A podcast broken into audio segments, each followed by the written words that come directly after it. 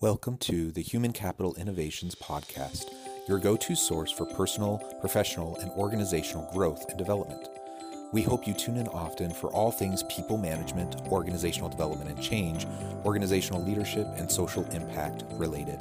Maximize your personal and organizational potential with Human Capital Innovations Podcast.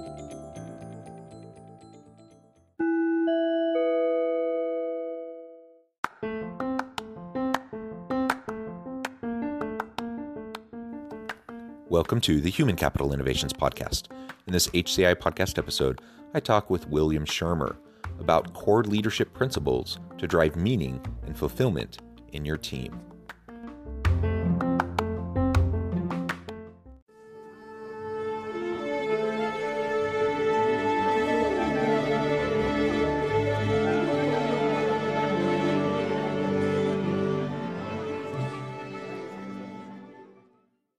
William Schirmer, welcome to the Human Capital Innovations Podcast. Thank you very much. It's a pleasure to be here, John. Yeah, it's a pleasure to be with you. You're joining us from the Pacific Northwest in Washington. I'm south of Salt Lake City in uh, Orem, Utah. And today we're going to be talking about core leadership principles to drive meaning and fulfillment in your team. Uh, this topic relates to a couple of your recent books, and I'm really excited to unpack that with you and, and really explore these common leadership principles and the meaning, purpose, fulfillment that we all seek in our personal lives as well as in our leadership roles and that we want for our teams and, and within our organizations. And it, I think most people would readily say that these are important elements and that they want them. Um, but it's one thing to say it, it's an, another thing entirely to do it. And so we're going to try to unpack that and figure out how we can go about doing that. As we get started, I wanted to share William's bio with everybody. William Schirmer is a senior management professional in human resources, having been involved with HR talent management and learning and development functions for domestic and international firms over more than 20 years. His expertise includes the creation and deployment of leadership development programs for a number of organizations. He holds USA, UK, and global HR certifications. A wonderful background. It is a pleasure to have you. Anything else you would like listeners to know by way of your background or personal context before we dive on into the conversation? No, not really. It's covered very well. I sort of fell into HR about 23 years ago or so. I was working as a, an area manager for a, a retailer in the UK and really enjoyed all of the personnel side uh, of things how do you how do you hire good people good matches for the job and for the organization how do you bring them on board and and get them to be productive and also happy and fulfilled in what they do because people who are fulfilled in their work tend to be productive and they tend to stay so those things sort of morphed themselves a little bit into uh, a career in HR, where I had an opportunity to start my career uh, in the UK, a little bit in consultancy work before I uh, sort of made the switch over to corporate HR where I've been ever since. Yeah, that's great. And thank you for that background. And it, it's a common story. Many people have kind of backed their way into the HR um, profession uh, through a variety of paths, but that's a common story I hear. Uh, some people, uh, and you know, I, I teach it at a university in a human resource program. So we graduate students who are specifically getting degrees in HR, and, and those students certainly have a mindset towards that's the career that they want. Um, but many people um, find themselves in a roundabout way getting into HR, and and uh, I think the field is enriched um, because of that, the diverse backgrounds that people bring to the table. Um, so, William, as we get into this, I know you have a couple of books related to the topic for today. So, maybe you could start by just um, introducing us to those two recent books, and then we can start to unpack the topic a bit. Yes, certainly. So the, the first book is called The Leadership Core Competencies for Successfully Leading Others. And it really grew out of a leadership development program that I had developed and implemented at one organization. And I think most of us think we have a book in us at, at some point, perhaps not the, the, the talent to get it all down on paper.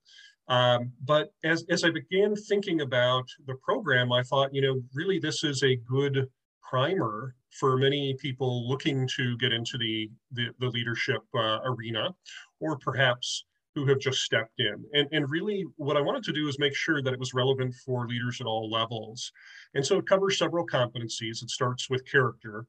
and then discusses several different competencies which I think are, are necessary for success. Of course, uh, that that unique recipe that makes for successful leaders is is never uh, uh, completely agreed upon. Everyone thinks there may be different competencies, and of course that's true depending upon the particular circumstances. But there's several basic competencies that are covered. Things like how do you recruit, how do you build good teams, uh, what is servancy and, and stewardship, how do you manage change, and how do you develop people. And the second book grew similarly out of the leadership development program that was designed for people who were taking that first step into leadership. And as I began thinking about the program, uh, I really thought that this was good general advice regarding how to lead a more fulfilling life, perhaps a happier life along the way. And it started with self management. So, in that particular book, which is called Fulfilled, uh, we, we talk about again character, but also delve into other subjects like emotional intelligence and self awareness, resilience, how to manage stress, how to manage change in your own life, and how to develop yourself. So these sort of form the background and, and really have become a passion over the last few years in looking at whether you are in the workplace or at home how do you gain a more fulfilled experience? How do you take some more joy and, and prosperity out of what you're doing? Again, whether it's in the office or outside of the office. Yeah, thank you. And I, I think that is a really important um, point to make right on the outset. And, and also what you said about leadership being unique. So we all want fulfillment. We all want uh, to feel like our life matters, that we're doing something important that makes a difference uh, and that could be you know maybe i'm a stay-at-home dad and i'm i'm raising my kids and that's where i get my meaning and fulfillment that's great uh, maybe i have a successful career maybe it's a blend of the two uh, and there's as many configurations of that as there are people and families right? And there's just different circumstances. Um, and then the same thing with leaders different leaders in different contexts with different different personalities different styles. Um, what's going to help them be successful? There's some commonalities there's some common themes and and principles but largely we we have to figure that out for ourselves what's so we can be true and authentic in our own leadership approach. Um, so i appreciate you also acknowledging that. Uh, some sometimes people you know claim that they have kind of the secret sauce of leadership and follow my model and everything's going to unlock for you and be um, roses and and unicorns, and that's just it, it. Everyone has to go through the iterative process of figuring it out for themselves, um, and and I think that's a healthy exercise to go through and to continually be self-reflective and and uh, introspective about your your approach and how that's you know in how you're interacting with the people around you. Because no two situations are alike. No two uh, work contexts are exactly alike. And, and so we always have to iterate and adapt and and ultimately do what's going to work both for us and for our team. Yes that, that's exactly right. In, in the book of course i have a biased opinion uh, as it, it uh, represents years of work but that you're exactly right there is no one right way to lead. There is no one best way. And although the book is a primer and talks about certain principles that I think are probably universally well received, it's situational. And the hard reality about leadership is that it isn't taught uh, at the undergraduate level, for example. No one, you know, no no one goes into a, a college program that says, "Here's how you're going to become a better leader," and it's taught on the job and through hard experience and through mistakes, and we all make them. Uh, any any leader who uh, uh perhaps is um, arrogant enough to think that you know they, they don't make mistakes or their people don't see them stumbling is just denying reality. And we we do that. And it is an iterative process where we learn and our leadership transforms over the course of our career as we not only gain further experience but we gain further mentoring from others who are going to be able to say here are some things that i've learned some mistakes that i've made and you have to mold all of that into a leadership style that works for you. And that style you're going to carry with you throughout your career, but it's not going to be universally well adapted. You also have to, of course, adapt to the new cultures that you go into with organizations and the changing needs of teams. So that's a- absolutely correct. It's leading in the military is very different than leading in a, another environment, for example. And we have to make sure that our leadership is situational and, and is adaptive. Quick, kind of silly example of this. I don't know if you've watched the show Ted Lasso. Um, but such such a wonderful show i love it and there's a lot of, of great kind of uh, principles and, and themes that come out of that but again for for anyone any listener who hasn't seen it you should check it out on apple tv and uh, and you have an american um, tier two like division two football coach that ends up um, being the head coach for uh, a premier league soccer team in the uk uh, and it, it's kind of a case study in like good leadership practices and principles where you have this person who's completely a fish out of water from the Midwest who's now in the UK and and trying to lead a team in a sport he's never coached ever right? Um, yet somehow you know there, there's magic to it um, because he's true to himself and and he's adaptable and and he's able to adjust right within a new context. So it, it's a fun show. It's it's super funny and and uh, has some good principles. So I, you could definitely check it out. But as you were as you were talking about that you know I, I thought of an example like that as someone who is willing um, to both simultaneously be true to themselves as well as try new things get out of their comfort zone uh, adjust and adapt um, to to meet the needs of the new context.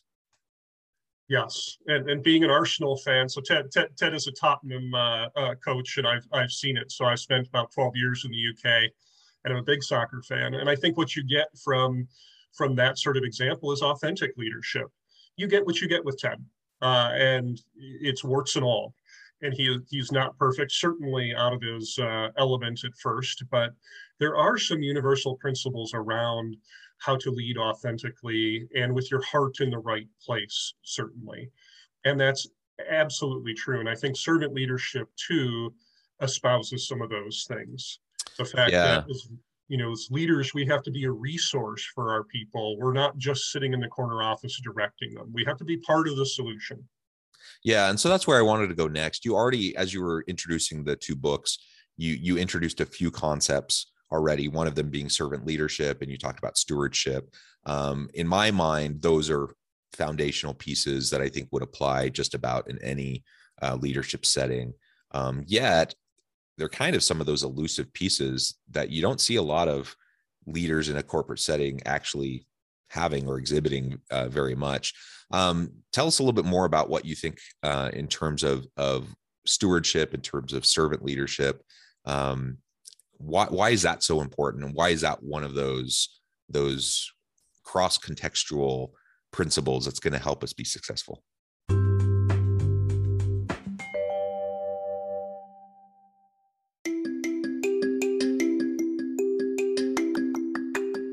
I'm excited to announce the publication of my new book from HCI Press, Bluer Than Indigo Leadership The Journey of Becoming a Truly Remarkable Leader. Early in my adult life, I learned about an Asian proverb that translates as bluer than indigo. If you think about the color indigo, it is a brilliant, deep, and vibrant blue, what some would call the bluest of blues. To have something that is bluer than indigo is rare and truly remarkable. Contrary to popular myth, there is no one size fits all or cookie cutter approach to effective leadership. There's no silver bullet, no secret sauce, no go to model that will solve all of our problems. The truth is, great leaders have all had their unique strengths and flaws, and have all had to discover and then pave their own distinctive path in their life's journey to fulfill their leadership potential. Bluer than Indigo Leadership will help you discover your own path and explore those ordinary, everyday actions that will help you respond to an uncertain future and produce extraordinary results for individuals, teams, and organizations.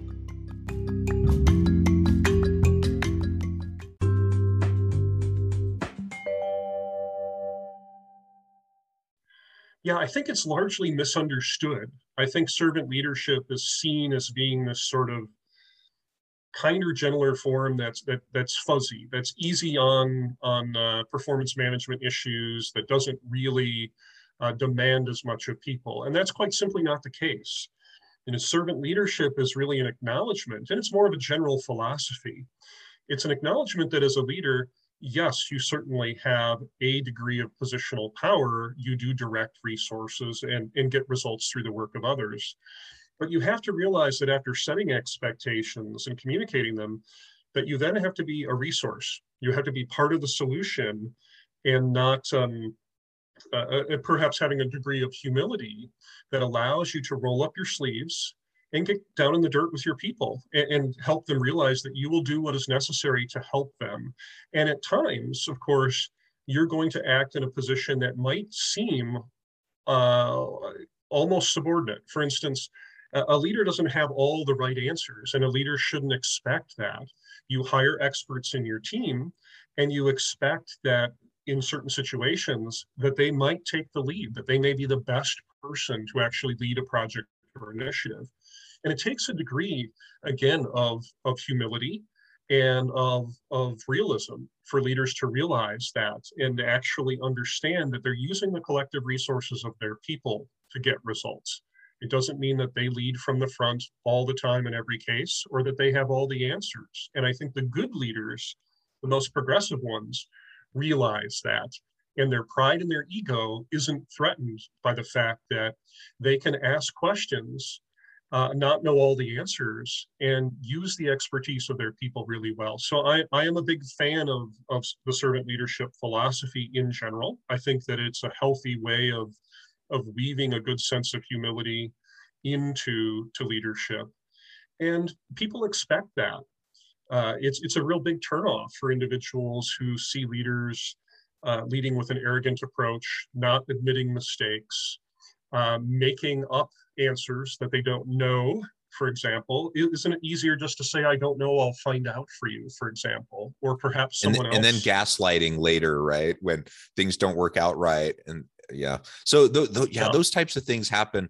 And it, I, I completely agree. I think I think uh, taking more of a servant leader approach that doesn't mean we're a pushover. That doesn't mean you have to um, just always give people a pat on the shoulder or or uh, give them a good job and never have those difficult conversations with them. It, it just means that you're being a resource, that you're authentically um, caring about your people and trying to support them, right? And unfortunately, a lot of leaders and a lot of organizations that runs counter to what they've seen, the examples they've had in their career, uh, and a lot of people like you said they haven't been trained up in leadership and so it's they they do what they've seen other people model and so if they've had mentors uh, over time or people they've looked up to then they just start to do the same things they've seen other people do and a lot of times they've had bad examples and so arrogance and false bravado and those sorts of things are super common um, and i think leaders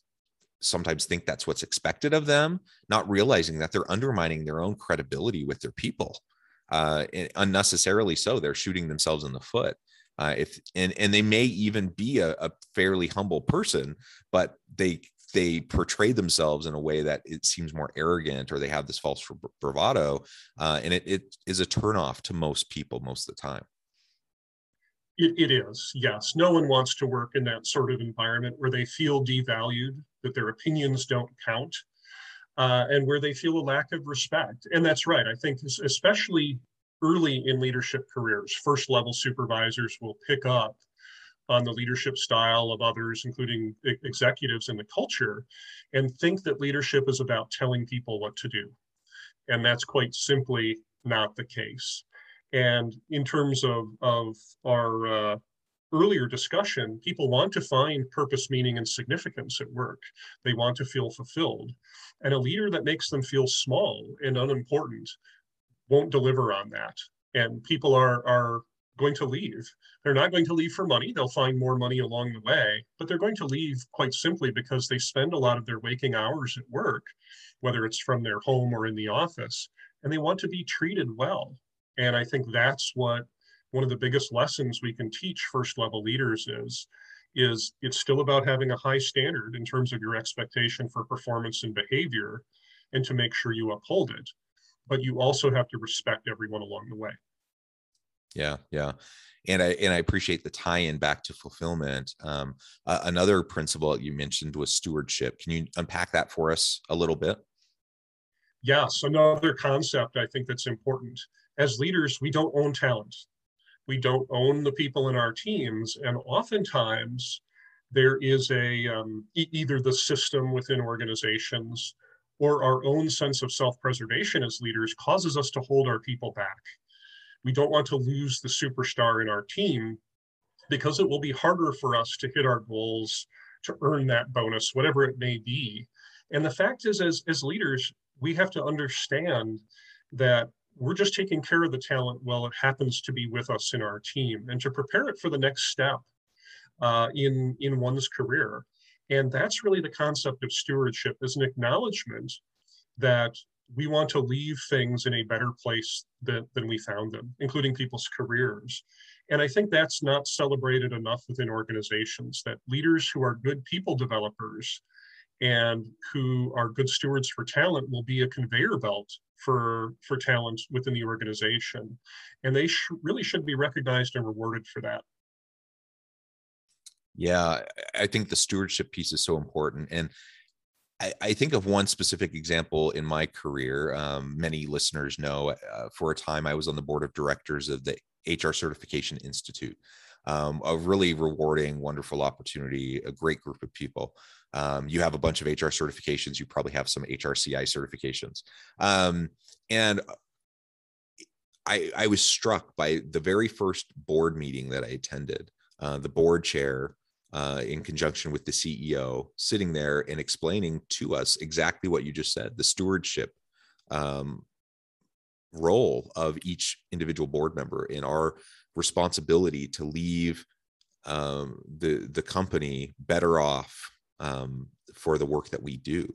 Uh, and that that simultaneously means we need to support each other and lift each other up so that we can each have better contributions and that we are constantly thinking about how do we um, how do we leave our team? How do we leave our our our, situation our our, our work uh, arrangement in a better place than it was when we started? And that was reinforced over and over and over again. It wasn't the first time i'd heard it um, or the first time i'd seen it but it was the first time that i'd seen it consistently in practice over and over and over again uh, a, a dominant theme in in everything that we did uh, and and it, it was meaningful. Um, and so when you when you bring together the servant leadership piece, the stewardship piece, and there are others as well, but for now we can kind of focus on those two. When we when we have those as leaders, those competencies and capabilities, uh, it really does feed directly into how we're going to create a more dynamic um, team and organization where people do have the, the opportunity to feel fulfilled, that they have meaning and purpose, that they're doing something important each and every day. And it doesn't matter if you're making widgets on an assembly line, if you're selling real estate, if you're catching fish or working at Google or whatever, right? Like you can have that meaning, that fulfillment, that purpose um, in any type of job, in any organization, as long as there's an int- intentionality around it and a focus of leaders trying to create that environment. Absolutely. Very true. And as a matter of fact, it's one of our primary uh, acts in leadership that we need to undertake is to help our people find that purpose, meaning, and significance. Uh, and of course, it, it's not only written into things like mission statements and vision statements within organizations. Uh, they are oftentimes they're rather grandiose and, and aspirational, but we're talking about the things that people do every day in the team. So for instance, in a in a banking organization, uh, you might say to a loan officer, "Yes, you make loans," or you might say, "One of the primary things that you do is you help other people fulfill their financial dreams, including home ownership, by providing them access." And to tell the stories of how you have individually impacted other people's lives. And by doing these sorts of things, people are drawing more meaning from from uh, what might seem an everyday occurrence. The Fred Factor, for example, written by Mark Sanborn, is a, a classic uh, case of this, of a, literally a postman uh, taking more meaning from his job through creative ways to deliver better service to his customers. And his customers were delighted, as a matter of fact. So it's incredibly important as leaders that we find out what our people find most meaningful or what they aspire to, and then to help connect doing the work to fulfilling those, those aims and to create a connection between what they're doing and doing well and impact. Because we want to make sure, of course, along the way, the bottom line is to make sure people perform, but we want pe- people to feel good about performing and to let them know that performing is more than a, just about the bottom line more than about commercial success for their employer because that's not going to inspire anyone to get up out, out of bed and to fight traffic in the morning. They want to take more meaning from that and they want to author the story of their own lives. So that's really what what good leadership is about including servant leadership is including people in the narrative of their work lives I love it. I love it. William, it has been a real pleasure. I know at the time I'm going to have to let you go here in a minute so you can get on with your busy day. But before we close, I wanted to give you a chance to share with listeners how they can get connected with you, where they can find your books, and anything else you would like to say by way of closing remarks before we wrap up. Of course, yeah, I certainly appreciate it. So people can get a hold of me through uh, my website, which is willschirmerofficial.com. Uh, they can also find me on Instagram, Will Schirmer Official as well. Will Schirmer one on Twitter. I'm on Facebook as Will Schirmer Official also. So there's a few different ways to get a hold of me. Uh, and of course, the book, the, the first book is out now. The second book, which is Fulfilled uh, Finding Joy and Prosperity in Life, that is actually out in ebook next month and in print in April. And a third book is on the way as well. Uh, th- those that are interested in leading, I would tell you certainly there's no one right way. And what I often say is that uh, in order to move hands and feet, you need to capture hearts and minds. So I think as leaders, we need to remember that and remember that it's all about emotion. It's all about how people feel about their work experience and feel about working with you. So if you manage that, you're going to manage a really good experience for your people and see good performance along the way. Wonderful. Well said, William. It's been a pleasure. I encourage listeners to reach out, get connected, find out more about what William and his team can do for you. And as always, I hope everyone can stay healthy and safe, that you can find meaning and purpose at work each and every day. And I hope you all have a great week.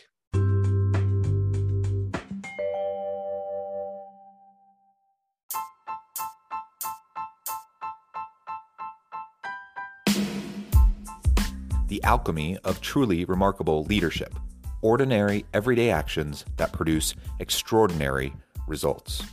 Consider how the nature of work has shifted over the past 50 years. With increased globalization, rapid technological advancement, and the shift in economic composition, the average job of today looks very different than the average job of 50 years ago. What will the jobs and organizations of tomorrow look like? Moreover, what does this all mean for organizational leaders? What are the core competencies and capabilities of organizations and their leadership that are prepared for continued disruption and geopolitical and socioeconomic shifts? Regardless of what the future holds, increasingly, leaders need to be socially minded, data driven, decisive, champions of talent, and disruptors of the traditional notions of leadership, teams, organizations, and work. The alchemy of truly remarkable leadership will help you to explore your own leadership competencies and capabilities and consider ways to apply and implement them into your workplace and personal life.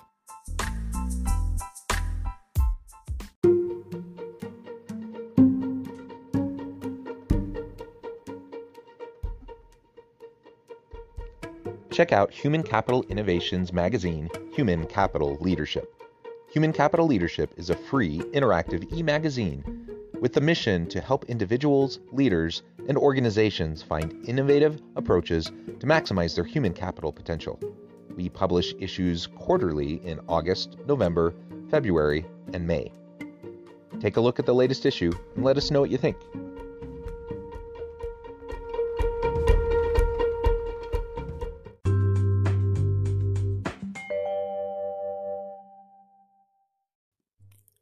Thanks again for joining us for this episode of the Human Capital Innovations Podcast.